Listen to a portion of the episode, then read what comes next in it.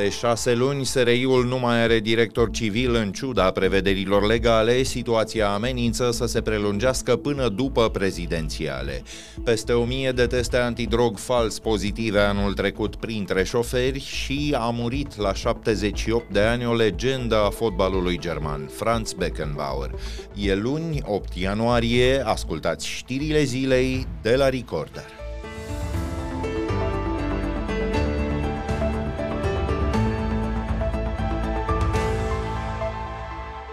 Șase luni fără un director civil, iar cea mai lungă perioadă din istoria SRI în astfel de circumstanțe s-ar prea putea prelungi. Președintele Iohannis întârzie să trimită Parlamentului un nume care să ia locul demisionarului Eduard Helvig. Cotidianul Libertatea scrie că președintele și premierul Ciolacu n-au avut vreo discuție pe această temă. Ziaristul Cristian Andrei avertizează chiar că e posibil ca numirea să se amâne până după prezidențiale. În opinia sa, asistăm la un derapaj foarte grav, mai ales în condițiile în care 2024 e un an cu patru rânduri de alegeri. Serviciul Român de Informație ar trebui să aibă, conform legii de funcționare, un director civil. Până la urmă, aceasta e esența democrației. O spune chiar președintele Comisiei care ar trebui să supravegheze SRI-ul. Același domn din Parlament, un liberal, ne spune în schimb că oamenii care conduc SRI-ul în prezent, niște generali, sunt niște oameni destoinici, oameni extraordinari prin ceea ce fac pentru România. Domnul Chirteș, Ioan da. Cristian da. Chirteș, nu iese însă cu nicio virgulă din discursul dominant al comisiilor parlamentare teoretic de control asupra SRI. Din păcate, aici este esența problemei. Avem pe de o parte o comisie parlamentară care nu controlează cu adevărat SRI, iar pe de altă parte avem o înțelegere tacită între Claus Iohannis și Marcel Ciolacu. Dacă nu ne-am fi aflat în situația acestei coabitări Sigur, subiectul astăzi ar fi fost unul contundent și o dispută între cele două părți în privința conducerii SRI. În schimb, este o înțelegere până la urmă peste societate, peste ce ar trebui să fie o democrație reală. Pentru că urmează un an în care avem patru tipuri de alegeri, războiul la graniță este în continuare prezent și avem și un război nou în Gaza. Cu toate acestea, acești oameni spun că este mai bine să stăm așa, sub o conducere militară a SRI, pentru că lucrurile se vor rezolva mai bine. Îmi dai înțelege, Cristian Andrei, și așa reiese de altfel din articolul pe care l-ai publicat, că e foarte posibil ca situația aceasta să se prelungească până după alegerile prezidențiale? Este scenariul cel mai probabil în clipa de față. Președintele Claus Iohannis ne-a promis în iulie 2023 că această numire se va produce în scurt timp, un pic de timp. Acesta este citatul exact din președintele Iohannis. Au trecut șase luni pentru acest pic de timp iar această nominalizare nu vine către Parlament. Acum, cu tot cinismul aferent, nu e până la urmă o recunoaștere a stării de fapt și anume că tot mai multe instituții și tot mai multe părți ale vieții din România sunt controlate de instituții de forță? Da, dar aici ar însemna că iar ne împăcăm cu anormalul. Dacă ar legifera acest lucru, dacă am aminte de pachetul de legi privind securitatea națională, când au încercat să, să-l modifice în acest sens pentru o intruziune mai mare a serviciilor secrete, a existat din partea opiniei publice o reacție. Când un polițian îți spune că poți da drepturi și libertăți pentru uh, a-ți fi asigurată de mai multă securitate, îți vinde de fapt o falsă iluzie. Iluzia unei securități pentru care tu trebuie să plătești cu ceva. Iar plata pe care o faci este că tu îți reduci conștient și în mod voit drepturi și libertăți, ceea ce ei nu au curajul să spună în mod deschis. În plin sezon al virozelor și pe fondul obișnuitei reticențe față de vaccinare, azi s-au redeschis școlile. Ministerul Sănătății le recomandă părinților să nu-i trimită însă pe copii la cursuri dacă au febră și dureri în gât, iar instituțiilor să fie foarte atente la igienă. Epidemia de rujeolă, de asemenea, a fost declarată acum o lună. Un medic citat de Antena 3 spune că în București, numai în ultimele zile au ajuns la camerele de gardă sute de copii cu temperatură și cu infecții respiratorii. Foarte multe cazuri de gripă, din păcate unele și cu insuficiență respiratorie, adică oameni care nu mai pot să respire și au nevoie de oxigen.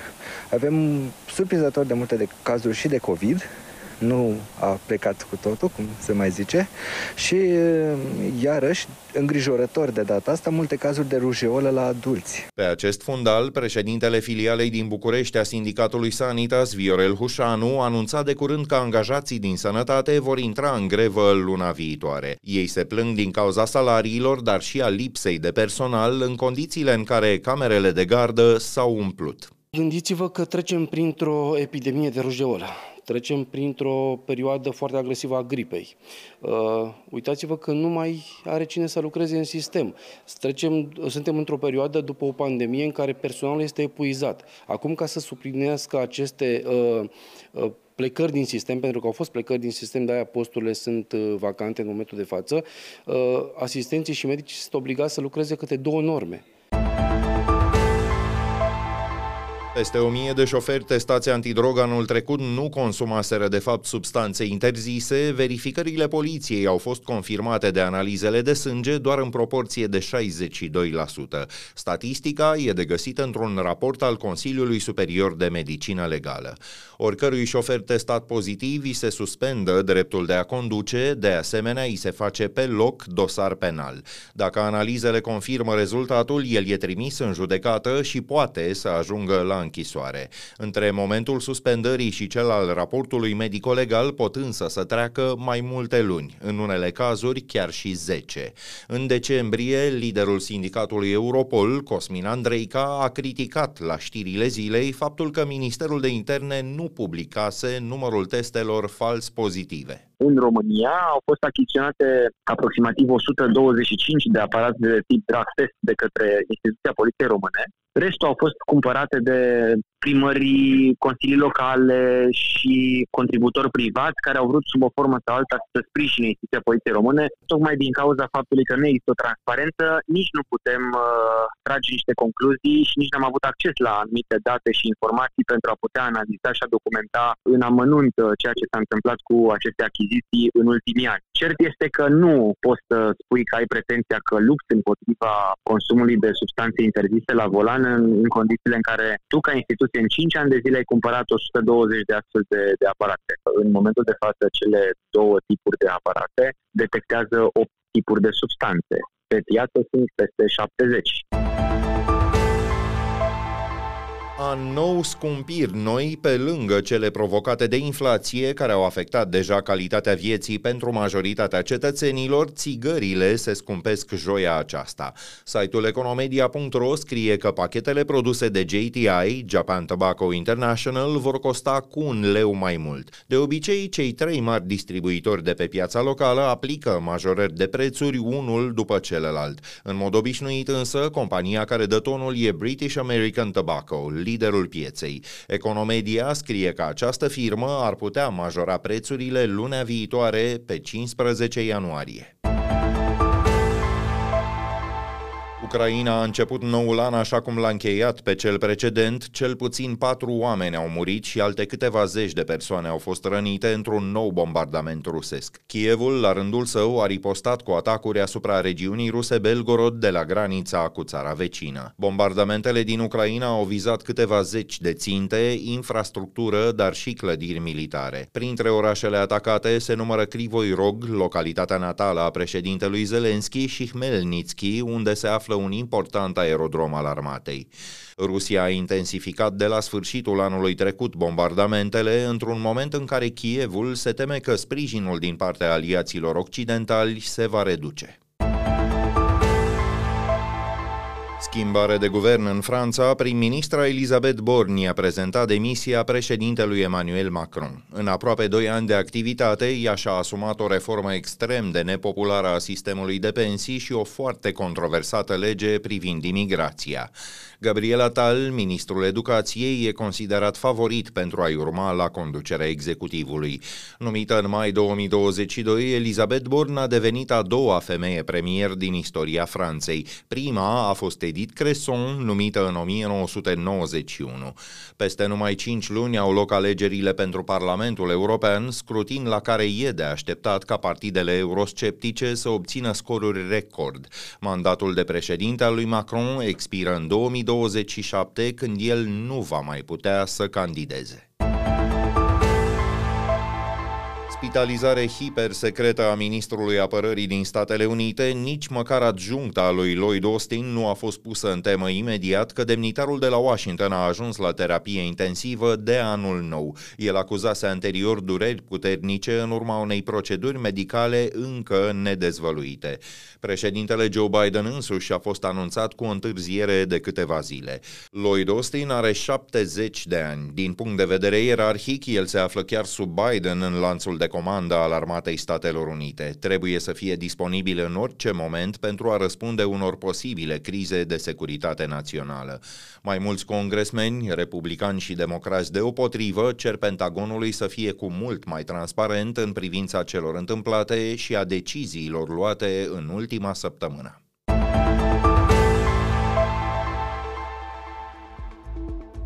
Educație, nu taxe! Educație, nu taxe!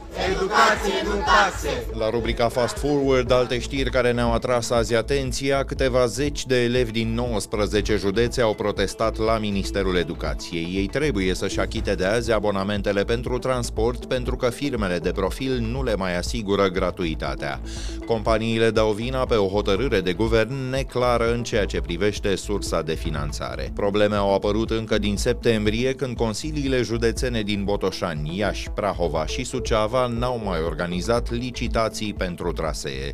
Reprezentanții Ministerului au discutat azi cu câțiva elevi, potrivit acestora ar fi pus cele întâmplate strict pe seama autorităților locale. Sala Unirii din Alba Iulia nu se mai poate vizita gratuit din acest an. Consiliul Județean a reintrodus o taxă de acces în locul unde în 1918 s-a proclamat unirea Transilvaniei cu România. Adulții plătesc 15 lei, iar cei care vor să viziteze și Muzeul Național al Unirii au de achitat încă 25.